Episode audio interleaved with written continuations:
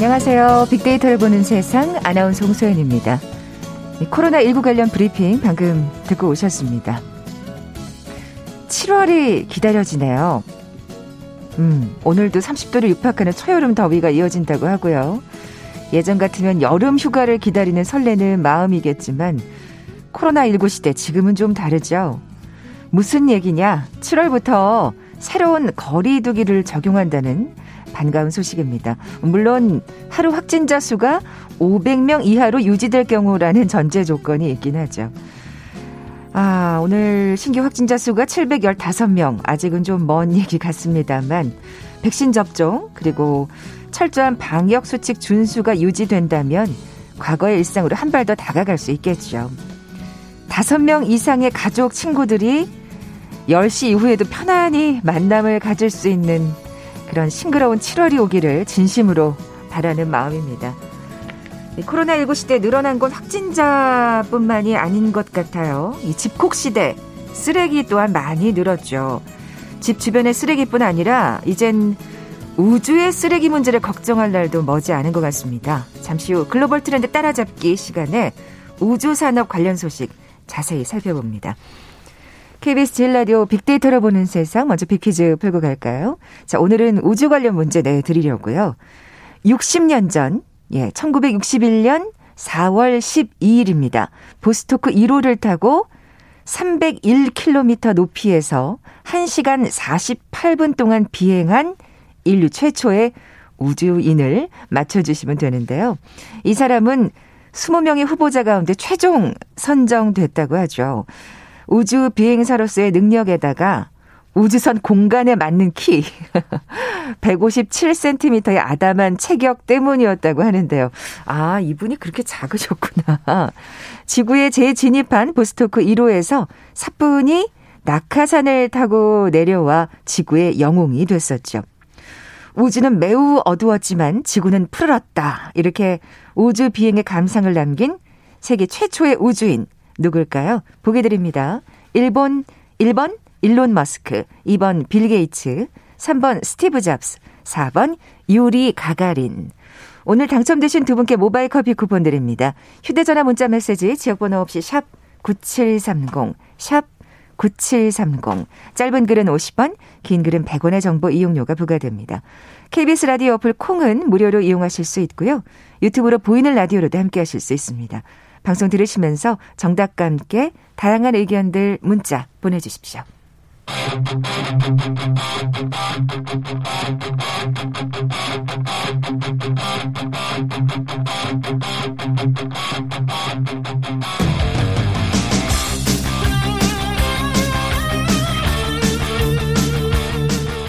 궁금했던 아이스티분의 다양한 소식들 재미있고 알기 쉽게 풀어드리는 시간이죠. 글로벌 트렌드 따라잡기.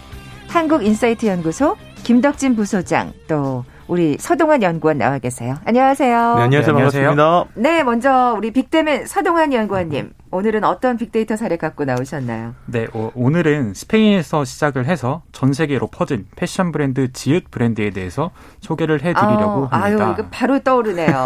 네, 예, 예. 유명하죠. 유명하죠. 네. 예, 예. 네. 이 브랜드는 1975년에 스페인의 작은 도시에서 시작이 되었는데요. 여기는 이제 처음부터 좀 중저가의 그런 옷을 제작을 하고 판매를 네, 해왔다고 네 합니다. 음. 근데 이제 젊은 사람들 층에서 인기를 끌자 이게 스페인 전역으로 퍼지게 됐고 이후에는 이제 해외로까지 퍼지게 되었는데요. 이제 그 후에 이제 세계적으로 인기를 끌면서 음. 최근 20년 동안 무려 연평균 13%의 성장을 기록을 하면서 세계적인 패션 브랜드가 되었습니다. 네. 그리고 또 뭐 영업이익률도 20년간 이제 15% 이상을 매년 기록을 하면서 엄청난 실적을 보여줬는데 이 과정에 빅데이터가 큰 역할을 수행했습니다. 아, 그래요? 네. 어떻게 빅데이터를 이용한 건가요? 먼저 예. 이 브랜드가 어떻게 빅데이터를 이용했는지 말씀드리기 전에 그 이 브랜드가 타겟팅하고 있는 패션 시장에 대해서 간단한 설명을 드리면 어, 이해가 조금 더 쉬우실 것 같은데요. 이 브랜드는 흔히 이제 뭐 SPA, 뭐 스파 브랜드라고도 네, 하죠. 네, 그렇죠. 네, 그렇게 음. 부르는 패션 브랜드인데 뭐 대표적으로 뭐 땡땡클로, 땡파오, 뭐 H&M 땡, 뭐 이런 브랜드들이 있습니다. 막 근데 지금 이렇게 사실 우리가 제대로 지금 상표를 네. 얘기를 해주지 않고 있습니다만 그냥 들어도 다 아실 거예요. 그쵸? 너무나 친숙한 브랜드들이에요. 네, 특히나 그죠? 이제 오늘 네. 얘기하는 이 브랜드가 이런 SPA의 어떻게 보면 원조 스파의 어떤 그렇죠. 시스템을 만드는 회사라고도 볼 수 있죠. 네, 네, 네, 네. 네, 맞습니다. 그리고 이런 브랜드들은 이제 뭐 생산 단가라던가 뭐 유통 비용을 낮추기 위해서 직접 생산하고 판매까지 하는 뭐 소매 유통 겸업 방식이라고 하는데 이런 방식을 사용하고 있고요. 음. 그러다 보니까 이제 좀 저렴한 가격에 그때그때 트렌드에 맞춰 가지고 옷을 생산을 하고 판매를 할 수가 있어서 뭐 패스트 패션이다 뭐 이렇게 음, 말을 하기도 합니다. 뭐 트렌디하면서도 이제 가성비가 좋으니까 뭐 사람들이 워낙 좋아하는 브랜드들이죠. 근데 이 브랜드는 이제 다른 브랜드와의 차별성을 좀 가지고자 그리고 또 어떻게 해야지 좀 효율적인 운영을 할 수 있을까 그런 고민들을 되게 네. 좀 많이 했는데요. 그러니까 진짜 이제 스파 브랜드도 정말 우후죽순 생겨나서 맞아요. 경쟁이 치열하거든요. 네, 맞습니다. 예, 예. 그러니까 이런 보통 이런 브랜드들이 생산 단가를 낮추기 위해서 이제 대량 생산을 음. 하는데 그러다 보니 재고가 많아질 수도 있잖아요. 네. 그래서 이런 재고를 최대한 늘리지 않고 뭐 매출을 늘리는 방법 그다음에 매장을 늘리지 않고 매출을 늘릴 수 있는 방법이 무엇일지 이제 좀 고민을 해본 겁니다. 아, 그러니까 그 방법에 대해서 이제 빅데이터를 이용한 거군요. 네, 맞습니다. 네. 그 과정에서 이제 RFID 시스템의 도입이 가장 큰 역할을 했다고 볼 수가 있는데요. 이게 뭐냐면은 그 RFID라는 아주 조그만 칩을 네. 그 옷가게 옷을 보면은 이제 도난 방지 택 하얀 거 있잖아요. 그렇죠. 거기에다 그걸 넣어두는 겁니다. RFID를. 네. 예. 그거를 넣으면 이게 무슨 역할을 하냐면 이제 사람들이 이제 옷을 사기 전에 뭐 입어보기도 하고 맞아요. 그렇잖아요. 예, 예. 그러면은 거기를 가면 이제 기록이 다 남는 거예요. 옷을 입어볼 때. 아. 그래서 이제 영업이 끝나고 나면은 사람들이 어떤 옷을 많이 입어봤는지 그다음에 또 어떤 옷이 많이 팔렸는지 아. 이런 게 다 기록에 남는 거예요. 세상에 그런 칩이 있는 줄은 몰랐네요. 네, 그러니까 RFID 칩이 한마디로 말하면은 이제 전자 태그 칩이라고 생각하시면 돼요. 음, 그래서 음. 주파수를 가지고 움직일 수 있다 보니까 우리는 보통 이제 도난 방지는 그 도난 방지 택이 한마디로 붙어 있는 상태에서 매장을 나갈게 되면은 그 네, 매장 입구에 소리가 나잖아요. 네네네네. 근데 이 RFID 칩 같은 경우에는 매장 내에서 실제로 이제 우리가 예를 들면 라디오 주파수 받듯이 아. 중간 중간에 중계기를 설치를 해놓고 그 옷을 만약에 사람이 어, 어떤 그 꺼냈다. 를 꺼내서 입었다라고 하는 그런 동작이나 데이터들이 쌓이는 거죠. 이동 경로를 알 수가 있는. 네, 네 경로뿐만 아니라 예를 들면 그 옷을 갖고 탈의실에 가서 만약에 입고 다시 그걸 또 제자리에 놓을 수도 있잖아요. 그렇죠. 네, 그런 횟수들이 counting이 아. 되니까 네, 이걸 갖고 이제는 움직이는 데이터를 보시면 될 것 같아요. 그래요. 뭐 입어보긴 하는데 음. 정작 사지는 네, 않는 옷들까지도 세심하게 또 네네네. 체크가 되겠네요. 네, 그래서 예, 예. 그런 데이터들을 디자이너들한테 예. 보내서 그 디자이너들이 아, 이거는 사람들이 많이 입어봤는데 뭐 많이 안 사더라. 뭐 음. 뭐 이런 것까지 다알 수가 어, 있는 예, 거죠. 예, 예. 그래서 이제 어떤 옷을 많이 입어보는지 그 다음에 또 어떤 옷들을 많이 사는지 이런 것들을 봐가지고 그 옷의 뭐 원단이나 패턴 이런 것들을 음. 분석을 해서 네네. 이제 뭐 제품을 기획을 하고 디자인을 하고 이제 제품을 생산을 하는데 보통 이제 기획부터 이제 생산까지 다른 브랜드들의 경우에는 뭐 최소 5개월 아니면 뭐 길게는 9개월 이렇게까지 걸린다는데 이 브랜드의 경우에는 그걸 2주 만에 아. 할수 있는 시스템을 구축을 해둬가지고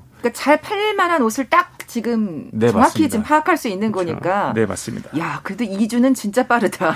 정말 좋은 시스템을 구축을 해놓은 네, 패스트 패션이네. 진짜, 진짜 패스트네요. 예, 네. 예. 그리고 이제 뭐 각 매장마다 이제 주변에 뭐 상권이라던가 이제 방문객들의 특성에 따라서 팔리는 옷들이 조금씩 다를 그렇죠. 텐데. 음. 그렇죠. 예. 이것도 이제 다 파악을 하는 겁니다. 어떤 지역에는 어떤 스타일의 옷이 잘 팔리는지 파악을 하고 그래서 이를 이거를 기반으로 이제 수요 예측을 진행을 해가지고 각 매장마다 옷을 뿌릴 때 뭐 종류라던가 양을 다르게 아. 비율을 다르게 보내는 겁니다.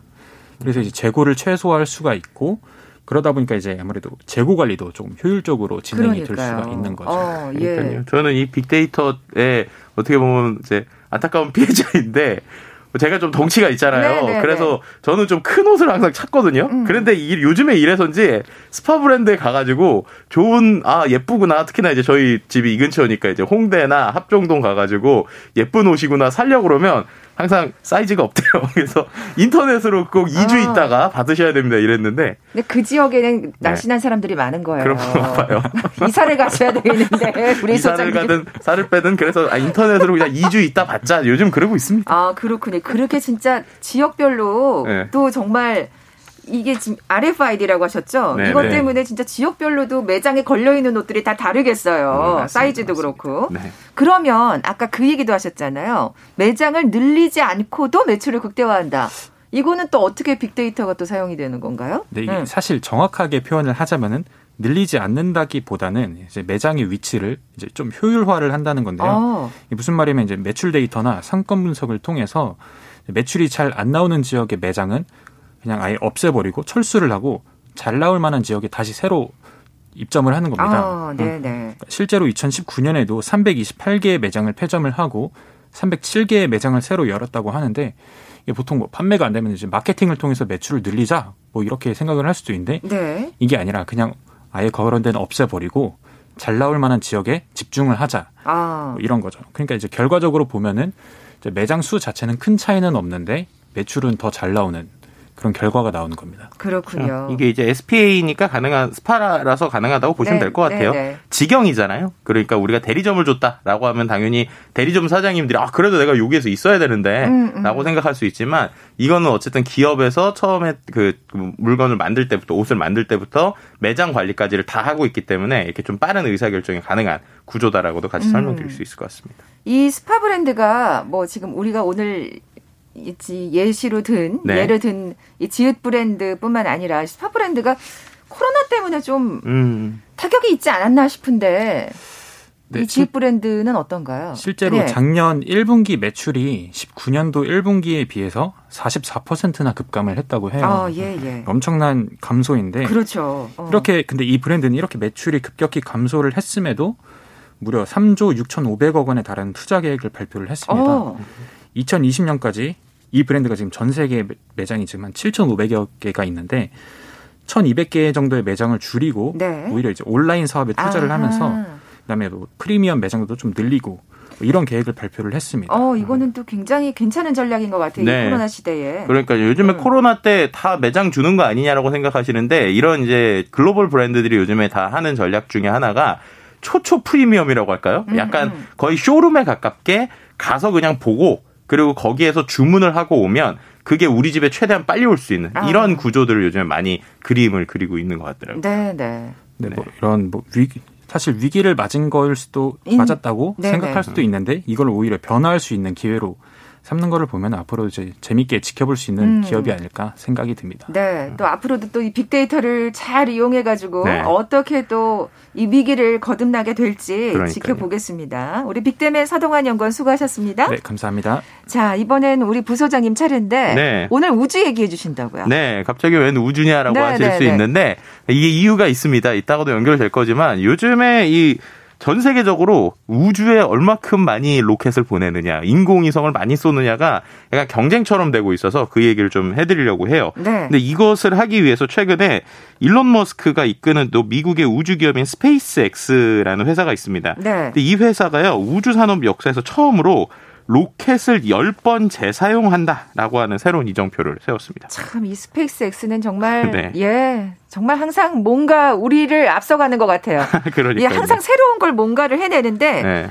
잘 모르겠어요. 이게 지금 로켓을 재사용한다는 개념이 어떤 건지를. 그러니까 기존에는 예. 우리가 상상을 못했던 개념이죠. 그러니까 어. 로켓이 그냥 날아갔을 때 우리가 보통 그랬잖아요. 인공위성을 쏘아 올리기 위해서 엄청난 에너지를 가지고 쭉 올립니다. 그리고 나서 이제 인공위성이 올라가면 1단에 있던거나 당연히 뭐 바다에 떨어지거나 이제 아 다 했구나라고 해서 발사하고 끝나는 거라고 생각을 했잖아요. 어, 그렇죠. 네, 예, 예. 그랬는데 이제 이 스페이스 X가 처음부터 시도했던 게 뭐냐? 이렇게 되면 여러 번 쏠 수가 없으니까 일단 발사체가 요 하늘로 올라간 다음에 다시 얘를 제자리로 돌아오게 하는 것까지 실험을 한 거예요. 그래서 처음에는 야. 한 번도 되지 않았어요. 당연히 이게 올라갔다가 다시 그 제자리에 다시 이렇게 똑같이 착륙을 하려면 솔직히 이게 더 어려운 엄청, 일이잖아요. 예, 예. 네. 상상도 못 해봤네요. 그렇죠. 근데 이거를 무슨 부메랑도 아니고 맞습니다. 근데 이거를 지금 계속 성공을 해내고 있는 거예요. 그래서 아, 성공을 했다고요? 네, 그러니까 성공을 한 번 한 것도 아니고 지금 예, 예. 말씀드린 이 10번 재사용은 뭐냐면 하나의 일단 발사체를 올렸다가 다시 제자리로 놨다가 다시 또 올렸다가 제자리로 놨다가를 10번을 한 기체로 똑같이 성공을 했다는 겁니다. 이야, 대단하네요. 네, 그러니까 오. 과거에는 말도 안 되는 일이고 한 번도 이게 가능해 있는데 한 번만 봤을 때도 우리가 상당히 놀라워했는데 음, 음. 그 똑같은 기체를 갖고 10번을 왔다리 갔다리 왔다리 갔다리 하게 되니까 어 이러면은 옛날에는 로켓 한 번 보내면은 더 처음부터 모든 걸 다 다시 만들었어야 됐는데 네네네. 네, 네. 쉽게 말하면 그냥 연료만 채우고 유지 보수하면 되는 거잖아요. 그러니까요. 예, 그러니까 이제 가격이나 여러 가지 우주에 쏠 수 있는 것들에 대한 비용이 확 줄었다. 라고 보시면 될 것 같습니다. 아, 그러니까 진짜 뭐 이렇게 한 번 쏘고 나서 한참 있다가 또 한 번 쏘고 막 이래 이럴 수밖에 없는 상황이었는데 그렇죠.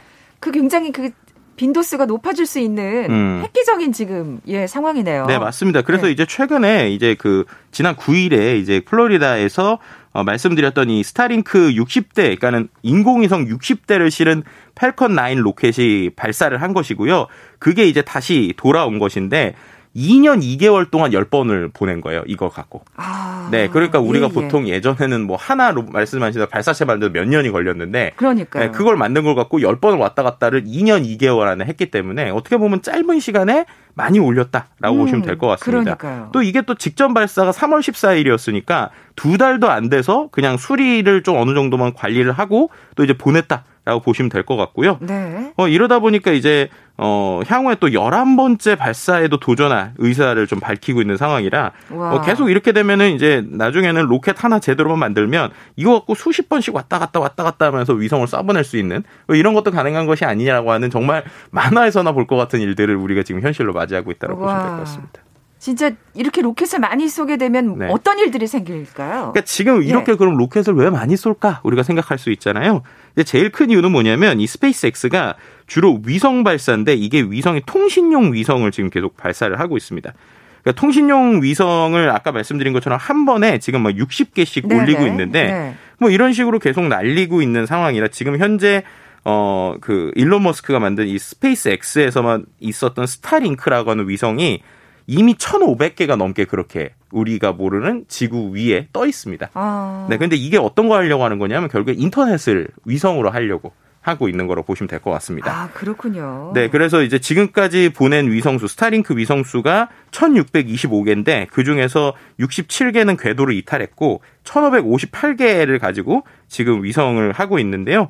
어, 이 정도 되니까 이제 주요 지역 서비스에서 어, 위성을 기반으로 이제 우리가 예전에 이제 위성 TV는 많이 봤잖아요. 근데 TV가 아니라 위성 기반의 실시간 인터넷도 가능해질 수 야. 있는 어, 시대가 오고 있고요. 그래서 지금 어, 시범 서비스를 할 수 있는 수준까지는 지금 이미 쏘아 올렸다라고 보시면 될 것 같습니다. 아, 진짜 스페이스X가 진짜 여러 일을 내네요. 그러니까요. 그래서 네네. 이제 나사라고 하는 우리가 알고 있는 미국의 어떻게 보면 우주 산업의 대표적인 어떤 기관이잖아요. 뭐 미국뿐만이 아니라 전 세계를 대표한다고도 볼 수 있죠. 예. 근데 이 나사가 이 스페이스X에다가 맡겨서 본인들의 위성을 아니 본인들의 우주선들을 쏘고 있다라는 것 자체가 어떻게 보면은 놀라운 일이죠. 하나의 기업에게 어떤 미국 이제 전 세계적으로 가장 과학 기술이 뛰어난 어떤 기관에서 오히려 이제 그러니까요. 로켓을 대신 쏴달라. 그러니까요. 네, 라고 하는 것 자체가 얼마나 지금 기술이 올라 있는지를 네. 좀 네, 간접적으로 보여주는 게 아닐까라고 볼 수 있을 것 같습니다. 참 일론 머스크가 이 스페이스X 처음 만들고 네. 뭐 화성 가겠다 이럴 때만 해도 네.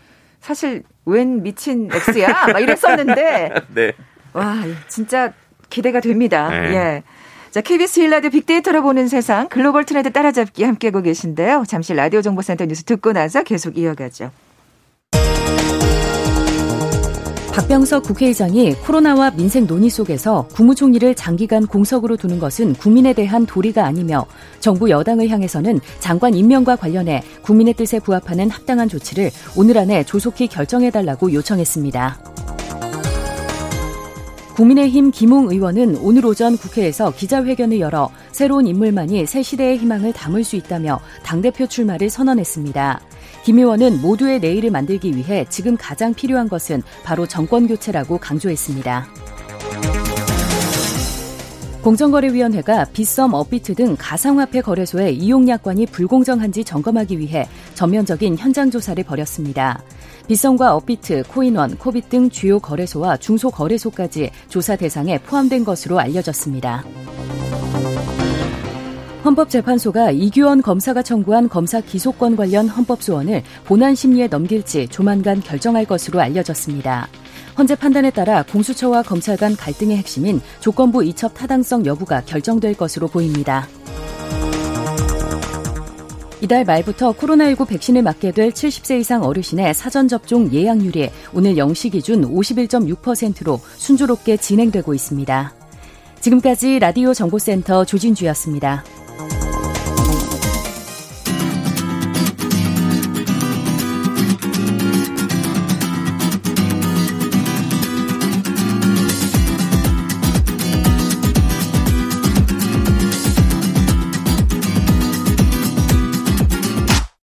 KBS 일라디오 빅데이터로 보는 세상.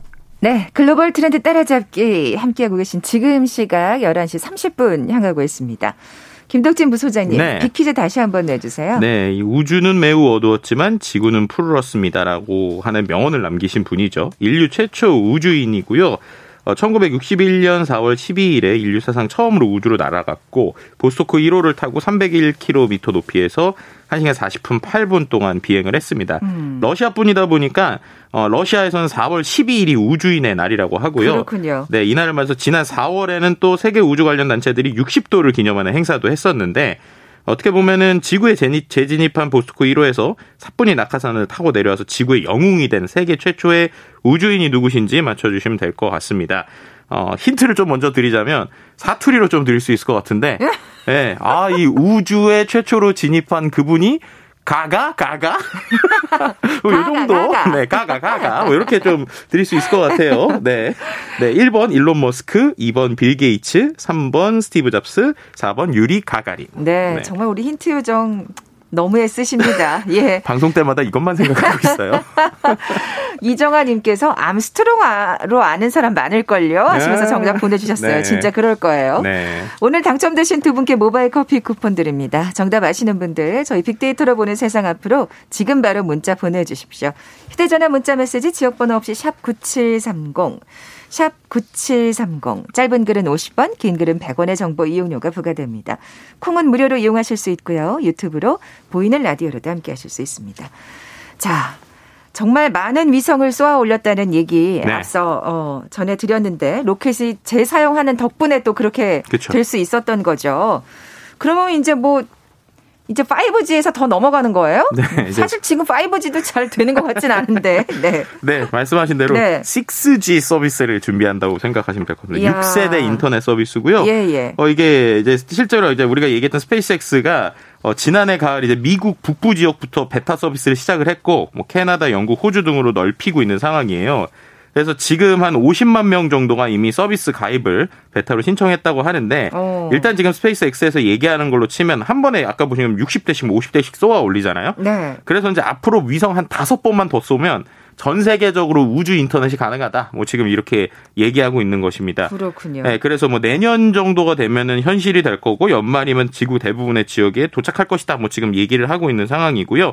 한 위성 한 12,000대 정도를 가지고 장기적으로는 4만 대 정도를 띄워서 그 안에서 전 세계에서 인터넷을 이제 6G로 연결하겠다라고 지금 기, 이야기하고 있는 상황이라고 보시면 될 것 같아요. 네. 네. 근데 아까 지금 말씀해 주신 것처럼 5G도 안 되는데 웬 6G냐 이런 생각을 많이 하실 거예요. 아니 뭐 위성만 쏘아 올린다 그래서 네. 다 되는 건 또 아닐 것 같고요. 네. 근데 예. 이제 이게 중요한 게 예. 5G 그때도 몇 번 얘기했지만 5G가 엄청난 속도를 내기 위해서의 전제 조건이 그 어떻게 보면 이 통신으로 갈때 그 전파가 중간에 방해를 받으면 안 돼요. 네. 왜냐하면은 이 속도가 빨라질수록 전파가 이게 폭이 짧고 빨라지거든요. 그러니까는 예를 들면 지금의 기술에서 우리가 쓰고 있는 5G 말고 원래 진짜 속도가 내는 5G 속도를 제대로 내려면 정말 이게 주변에 걸리는 게 없이 전파가 그대로 가야 되는데 그게 현실이 그렇지가 않잖아요. 그렇죠. 지금의 기술은 심지어 네. 나뭇잎 한 장만 지나가도 이게 좀 전파 방해를 받는 수준입니다. 이 5G에 28GHz를 쓰려면 5G가 그렇게 허약하군요.